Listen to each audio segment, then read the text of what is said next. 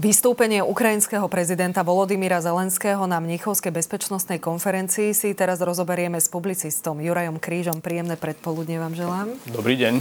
Sme to tu tak spolu sledovali a teda otázka na úvod asi celkom sa žiada, že ako to celé hodnotíte, celý ten príhovor. Ono celkom tak, ako treba pochváliť jeho angličtinu mm. vzhľadom na ostatné dni, ale veľmi dobre si to vyskladal. Myslím, že asi áno, je to, nie je tam nič ale prekvapujúce, pokiaľ ide o obsah toho jeho príhovoru, pokiaľ ide o teda to, tú bezpečnostnú konferenciu. Začal, začal globálnymi súvislostiami a teda vyzval na to, že vlastne všetky problémy svetového spoločenstva sú vlastne spoločné a pokiaľ niekde nastane problém, ktorý sa nebude riešiť, tak tie problémy budú potom sa môžu objaviť aj v iných, v iných krajinách alebo na iných kontinentoch. Zároveň teda sa poďakoval Západu, ale vyzval aj na, aj na podporu, v, v, pretože samozrejme Ukrajincom dochádza munícia. Mm, takže tieto veci neboli prekvapujúce. Pochopiteľne e, musel spomenúť aj to, že, že, akým, že vlastne prečo celý konflikt vznikol a poukázať na, na, nejaké, na nejaké negatívne stránky súčasného ruského režimu, ktorý vlastne tento konflikt z pohľadu Ukrajincov rozputal. Takže bol to vlastne Volodymyr Zelenský, ktorý je veľmi zdatný komunikátor. Napokon on je, on je herec, takže on vie komunikovať, vie si ako keby navnímať to svoje obecenstvo a na tej vlnovej dĺžke potom e, doručíte nejaké dôležité informácie alebo požiadavky. Ale aj vyskladal si to pekne, keďže ide o globálnu Áno. záležitosť, tak vlastne začal tým globálom, Áno. lebo jedna vec je riešiť Ukrajinu, druhá vec je riešiť bezpečnosť celej Európskej únie napríklad. On vlastne poukazuje na to, čo hovoria aj veľa histo- historikov, aj analytikov v rôznych, teda, v rôznych teda aj publikáciách alebo aj na sociálnych sieťach, aj, aj už o tom boli napísané knihy. A vlastne história to neustále ukazuje, že ak nastane nejaký, ak nastane nejaký podobný precedens, že sa agresorovi alebo nejakej krajine podarí bez akéhokoľvek, bez akéhokoľvek odporu obsadiť územie inej krajiny a následne ju okupovať a nie, nie je na to dostatočná odozva zo svetovej komunity, tak ten diktátor, autokrát alebo agresor je natoľko povzbudený, posilnený, že to môže skúšať ďalej a môže sa takýmto spôsobom posúvať. A to je vlastne príbeh celej, celej situácie na Ukrajine, pretože keď Rusko jednostranne anektovalo Krym v roku 2014, tak tá odozva e, svetového spoločenstva bola pomerne taká e, slabšia. Tým pádom, a, a to, je, to je viac menej skoro isté, že tým pádom si prezident Putin to vyhodnotil tak, že, že Rusko v tejto chvíli hraje oveľa, je mhm. oveľa dynamickejšou mocnosťou, ako sú západné mm-hmm. krajiny. Ešte potom došlo tesne pred inváziou, došlo k uh, veľmi takému chabému odchodu Američanov mm-hmm. z Afganistanu, čo ešte viacej nabudilo. No a došlo k tejto katastrofe. Takže áno, on poukazuje presne na to, že pokiaľ sa takéto situácie e, nepodchytia včas, tak potom môže vzniknúť oveľa väčší problém a vy ste spomínali veľmi pekne, že celá konferencia je vlastne e, v meste Mníchov, kde sa teda odohrali e, tiež historické udalosti, ktoré tiež veľmi silno ako keby podtrhujú túto, tento kontext. Presne tak. Ukrajinský prezident sa netajil tým, že od stretnutia týchto dní má veľké očakávania a teda smerom k povzbudeniu ďalšej pomoci Ukrajine, už to tu zaznelo, chýbajú tam zbranie, chýba protivzdušná obrana, chýbajú im delostrelecká munícia. A myslíte si, že v tomto kontexte bol dostatočný ten prejav. Ono v podstate tam zaznel už v následnom rozhovore aj taký apel na kongres e, USA, ktorý vlastne pozastavil tú pomoc Ukrajine. Tam bolo tuším 61 miliard amerických dolárov. Áno, tak uh, on to viac menej dlhodobo, dlhodobo apeluje na predovšetkým Spojené štáty, ale aj na západných partnerov, aby Ukrajine uh, dodali väčšie množstvo munície, lebo naozaj tá munícia sa, sa míňa a je to vlastne vidieť aj na situácii v meste Adievka. A pre Ukrajincov je kľúčové, aby mali dostatočné množstvo munície, lebo táto vojna je v podstate e, založená na dielostrelectve z veľkej časti. Takže bez dostatočné, dostatočného množstva nábojov nemôžu e, skutočnovať už vôbec neútočné operácie, ale veľmi ťažko sa im darí aj brániť e, svoje vlastné územie. Takže to je, to je apel. On samozrejme musel veľmi ako keby e, našlapovať, e, ako veľmi na tenkom lade bol, aby na jednej strane apeloval na západné spoločenstvo, ale aby na druhej strane aj poukázal na nádej a na to, že Rusko nie je také mhm. silné, ako si niektorí myslia, alebo ako sa zdá. A to je mimochodom pravda, pretože strategický cieľ, a ja to stále hovorím, Ruska sa nevydaril, pretože cieľom prezidenta Putina v tom 2022, teda vo februári bolo a on, on si to naozaj predstavoval, že to bude veľmi jednoduché. Že to bude rýchly Že to bude viac menej policajná akcia. Áno, a, a už to že... treba, ja som si to poznačila, 724 dní. Áno, 702, no tak pred tými 724 dňami on očakával, že to pôjde ako naozaj nôž maslom, mm-hmm. že Rusi veľmi rýchlo dobijú Kiev, odstránia vládu, nasadia tam nejakú babkovú, nejakú babkových politikov, ktorých budú mať pod kontrolou a vlastne si podmania Ukrajinu. Toto nevyšlo. A ako spomenul prezident Zelenský, že napriek súčasnej situácii, ktorá niektorí hovoria o pate, niektorí hovoria o takej skôr pozičnej vojne, skoro až zákopovej, mm-hmm. tak poukázal tam na úspechy. Nedávno potopili Ukrajinci ďalšie uh, ruské plavidlo. Podarilo sa im vlastne odoprieť Rusom celkovo možnosť manevrovať v Čiernom mori, čo je veľká vec.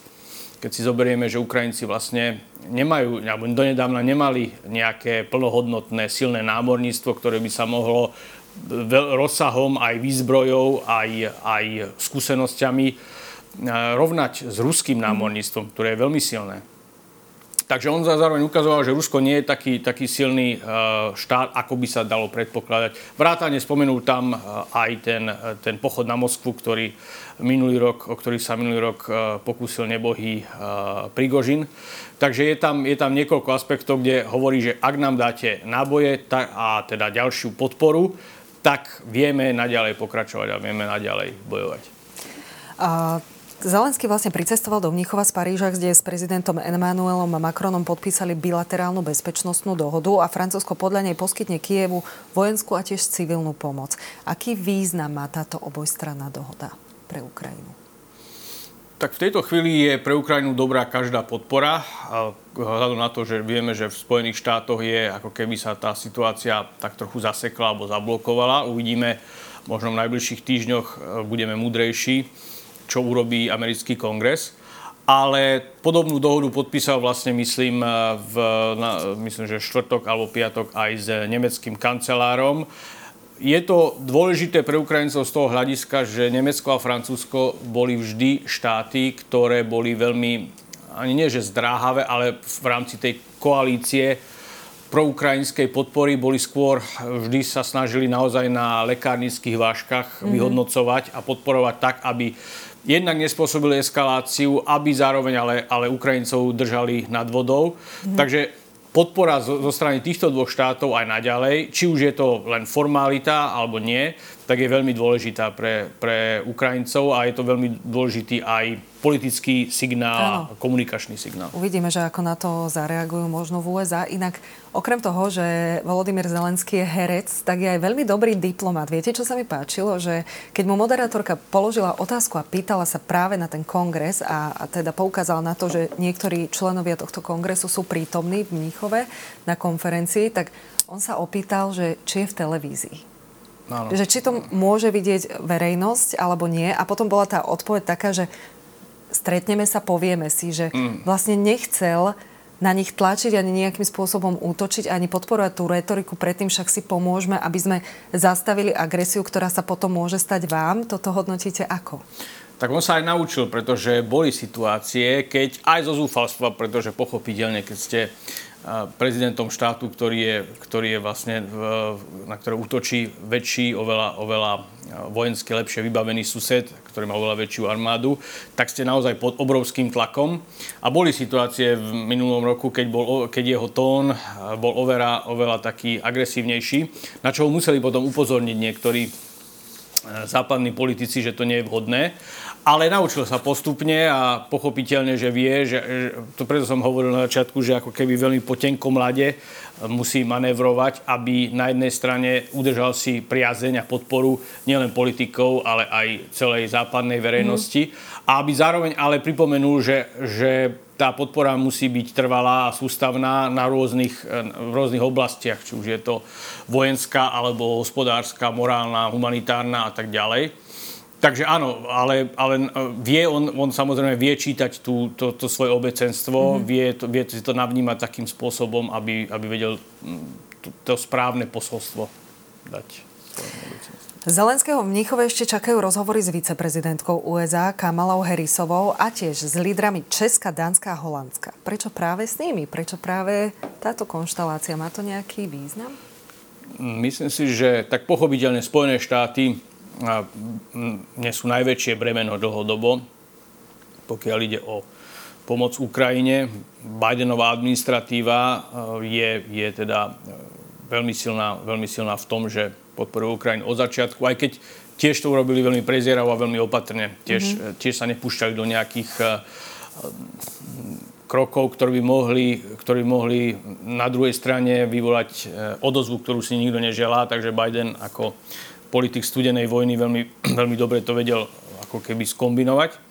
Pokiaľ ide o tie ostatné krajiny, ja si myslím, že ide o menších partnerov, menších partnerov v rámci Európskej únie, menšie štáty, ktoré ale boli od začiatku takisto, takisto tej ukrajinskej úvodzovkách veci naklonené. Od mhm. začiatku zastávali postoj ako keby bezvýhradnej podpory a možno, že je zaujímavý aj ten, aj ten zoznam Holandsko ako západná krajina, ale menš, jeden z tých menších štátov, ktorý ale od začiatku bol veľmi silno, veľmi silno v, v, takým advokátom Ukrajiny v rámci, v rámci aj Európskej únie, aj Severoatlantickej aliancie, podobne Dánsko. No a Česká republika ako jedna zo stredoeurópskych krajín, ktorá navyše má v tejto chvíli aj prezidenta, aj vládu, ktorá od začiatku podporuje ukrajinskú vec. Takže e, isté je to aj nejaký signál v tomto kontexte. No, tých signálov sa vysiela viac. Uh, vlastne aj tam, neviem, či je to špekulácia, ale zaujíma váš názor, že a, ako to vy vnímate. Čo ma zaujalo, že Volodymyr Zelensky povedal, že uh, Putin je no, neviem, či to tak môžem, ale ako zhrnula by som celý ten jeho opis na nejakého egocentrického psychopata, ktorý si myslí, mm. že môže všetko. Ľudský život pre neho, ruský ľudský život nemá žiadnu hodnotu, pretože podľa jeho výpočtov aj v Audijúke, kde sa Ukrajina na, te, vlastne rozhodla stiahnuť, lebo už tie straty boli veľké, tak aj tak umierali vojaci vlastne v pomere 1 ku 7. Jeden, ruský, teda jeden ukrajinský vojak, 7 ruských.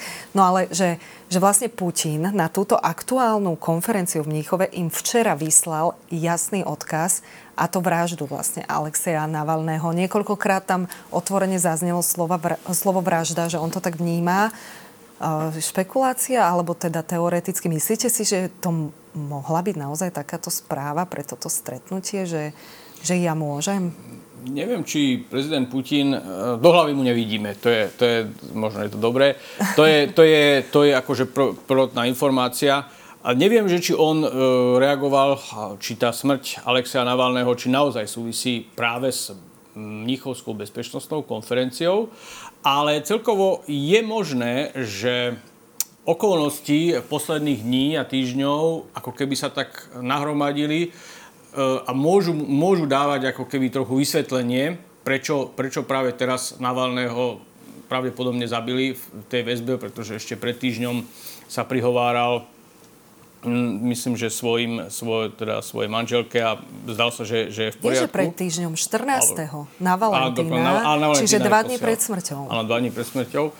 Takže, uh, takže je zaujímavé, no prezident Putin je pravda, že celkom má rád symboliku. Keď, uh, keď sa zrútilo lietadlo s Evgení Prigožinom, uh, so šéfom žoldnierskej skupiny Wagnerovci, tak to bolo, ak sa nemýlim, presne dva mesiace odtedy, ako urobil ten pamätný uh, pochod na Moskvu, keď sa potom nakoniec mm-hmm. zastavil a uh, bieloruský prezident Lukašenko vyjednal nejaké v vozovkách prímerie medzi týmito vzbúrencami a medzi, a medzi Kremľom Podobne myslím, že keď zautočil Putin na Ukrajinu, tak akurát Estonsko, ak sa nemýlim, 24 Eh, februára oslavovalo, 20, 24. februára oslavovalo štátny sviatok nezávislosti. A invázia začala 22.2.2022, tiež a, pekný áno, áno, vlastne takže, dátum. A, takže môže a nemusí tam byť nejaká symbolika. Navyše vieme, že v ostatnom týždni Donald Trump eh, uviedol to, že, že on on, eh, pokiaľ, by, pokiaľ nebudú členské štáty Severoatlantickej aliancie platiť tak, ako si to on predstavuje, tak uh, on, by, on by Rusko dokonca povzbudil, aby, aby zautočilo na nejakú európsku krajinu, čo samozrejme zdvihlo vlnu odporu. Mm. A takisto to môže byť signál, že, že napriek tomu, že aj v rozhovore s Takerom Carlsonom, ktorý sme tiež online teda komentovali takto pred týždňom, tak takisto to môže byť nejaký určitý signál, že vidíte, že ja naozaj môžem robiť, čo sa mi zapáči. Podobne ako pri, mimochodom s tým Prigožinom, že Putin napriek tomu, že oficiálna verzia bola, že lietadlo sa zrútilo, lebo na, na palube lietadla konzumovali drogy, alkohol a ďalšie psychotropné látky. Ale Putin sa ani veľmi nejako nevyhováral. On povedal, že mali si dávať pozor, nemali drogovať a podobne, ale ako keby vysielal svojmu obecenstvu vtedy signál, že ale možno som to aj urobil a možno som to neurobil, ale nik, nikto tomu ne, neuverí, že, to ne, že za tým nestal Kreml. Mm-hmm. Takže podobne je to aj v prípade Navalného. Včera e, prezident Putin rozprával v nejakej ruskej fabrike a bol vo veľmi dobrej nálade. Takže, takže môže tam byť a nemusí tam byť súvislosť. Áno, ja keď som hovorila, že tie signály prichádzajú, ten druhý, ktorý som chcela spomenúť, je práve ten Donald Trump. Vy už ste otvorili túto tému. Ak by Spojené štáty naozaj prestali pomáhať Ukrajine, Európa by musela zdvojnásobiť svoju finančnú aj vojenskú pomoc. Je to vôbec reálne? Ja si myslím, že reálne to nie je z krátkodobého hľadiska určite nie. A zo strednodobého dlhodobého mm, tož otázka, pretože mm. Európa to nie, je, to nie je jedna entita, to je spoločenstvo štátov s rôznymi predstavami a zájmami. Vidíme, že napríklad Maďarská republika má iné predstavy, pokiaľ ide o, o pomoc Ukrajine ako ostatné európske krajiny a vidíte, ako to spomaluje celý proces. A pochopiteľne boli by sme úplne v novej situácii. Ja si myslím, že tá úloha Spojených štátov je prakticky nenahraditeľná, mm. pretože ak Spojené štáty, ak Spojené štáty prestanú a proaktívne pomáhať Ukrajine, tak e, môže to spôsobiť opačný efekt. Nie je to, že by sa Európa teraz o to viac zomkla, zjednotila a rozhodla sa ešte znásobiť Ukrajine svoju pomoc, ale naopak môže to byť e, dobrý argument alebo taká, e, taká, by som povedal, výhovorka pre niektoré európske krajiny. Vidíte, táto pomoc je zbytočná, pretože tým, že Američania ako naj, najväčšia svetová mocnosť odchádzajú z tohto, z tohto javiska, tak e, v tejto chvíli nemá význam Ukrajincov pomáhať, lebo to je, to je ako vopred prehratý súboj. Nevieme, nevieme, čo by sa stalo, pokiaľ by Spojené štáty od, e, túto pomoc úplne odopreli. Asi to nebude úplne tak, že Spojené štáty sa úplne odstrihnú. Mm-hmm. To si veľmi ťažko viem predstaviť, dokonca aj keby bol v Bielom dome Donald Trump. No ale, ale pochopiteľne, že by to bola uh, zvláštna situácia. Navyše, ako hovorím, tak Európa, aj keby sa rozhodla, že bude podporovať Ukrajincov, tak bude trvať uh, mesiace, alebo teda dlhé roky, možno v strednodobom horizonte, aby, aby vykompenzovala tú pomoc, aj keď neviem si veľmi predstaviť hlavne vo vojenskej oblasti, či by vedeli nahradiť Spojené štáty. A tá retorika Donalda Trumpa, vnímate ju ako predvolebnú kampáň alebo ako taký reálny záujem? Ja si myslím, že to je kombinácia. Donald Trump, eh, Donald Trump nie je človek, ktorý by mal nejaké koncepcie, vízie, predstavy, ktoré by zohľadňovali nejakú jeho dlhodobú politiku. On je človek veľmi impulzívny, človek eh, daného momentu a povie veci tak, ako si myslí. Mm, nemyslím si, že to súvisí len s predvolenou kampaňou. Podobné vyhlásenia Donald Trump dával už keď bol prezidentom. A je to jeho preferencia. On takto, takto nazera na svet, takto ho vníma. To je jeho psychologické nastavenie. Takže ja si myslím, že pokiaľ by sa stal prezidentom, minimálne môžeme povedať, že sa Ukrajincom veľmi silno skomplikuje situácia. A nie len Ukrajincom. Pochopiteľne, že na to, ako, ako na základ, princíp kolektívnej bezpečnosti, na aký sme boli zvyknutí my tu v teda Strednej Európe posledných 30 rokov a Západná Európa posledných skoro 70 rokov, eh, tak tak tento sa veľmi silno nabúra, pokiaľ bol Donald Trump v Bielom dome. Či to bude znamenať úplný rozklad, alebo len nejaké, nejaké ustúpenie z toho svetového dejiska, to nevieme teraz mhm. povedať. Na záver ma ešte zaujíma váš pohľad na aktuálne dianie teda na Ukrajine. Tam sa pohľad mnohých a aj teda otázky na konferencii smerovali do Audiuky, kde teda Ukrajina sa rozhodla stiahnuť svojich vojakov. Ako vidíte tento krok, ako to môže vlastne ovplyvniť priebeh celej tej vojny, aspoň v tejto oblasti? Avdivka bola dlhodobo neudržateľná. Tie boje boli veľmi kruté a odohrávali sa už od jesene minulého roku. A niektorí hovoria, že Ukrajinci, Ukrajinci udržali tak dlho preto, že tým pádom odopreli Rusom možnosť prieniku hĺbšie do ukrajinského vnútrozemia. Mm-hmm. Pravda je taká, že Rusi tam e, utrpeli pomerne veľké straty, to ste už spomínali, to 1 ku 7. E, je ale pravda, že politického hľadiska, symbolického, lebo symboly mhm. hrajú veľkú úlohu aj vo vojne, aj v politike, tak bude mať e, o dobytie Adevky pre ruskú propagandu veľký úspech, pretože naposledy sa im nejaké mesto podarilo dobiť v máji minulého roku. To bol to Bachmut. Rok. Áno, to už je skoro rok. Takže pre Ukrajincov to nie je pochopiteľne dobrá správa. V kontexte, v kontexte situácie v kongrese, situácie s Alexiom Navalným, to môže zvýšiť tlak na, na kongres USA, aby, aby odsúhlasil tú pomoc Ukrajine. No a pochopiteľne pre Rusov to znamená, že môžu ďalej, ďalej e, podnikať ďalšie, ďalšie vpády na ukrajinské územie, ale medzičasom sa Ukrajincom aspoň čiastočne podarilo fortifikovať tie línie. Takže vlastne tým, že tak dlho držali Adivku, získali čas. Ďakujem vám veľmi pekne. Rozprávali sme sa s publicistom Jurajom Krížom. Ďakujem pekne za pozvanie.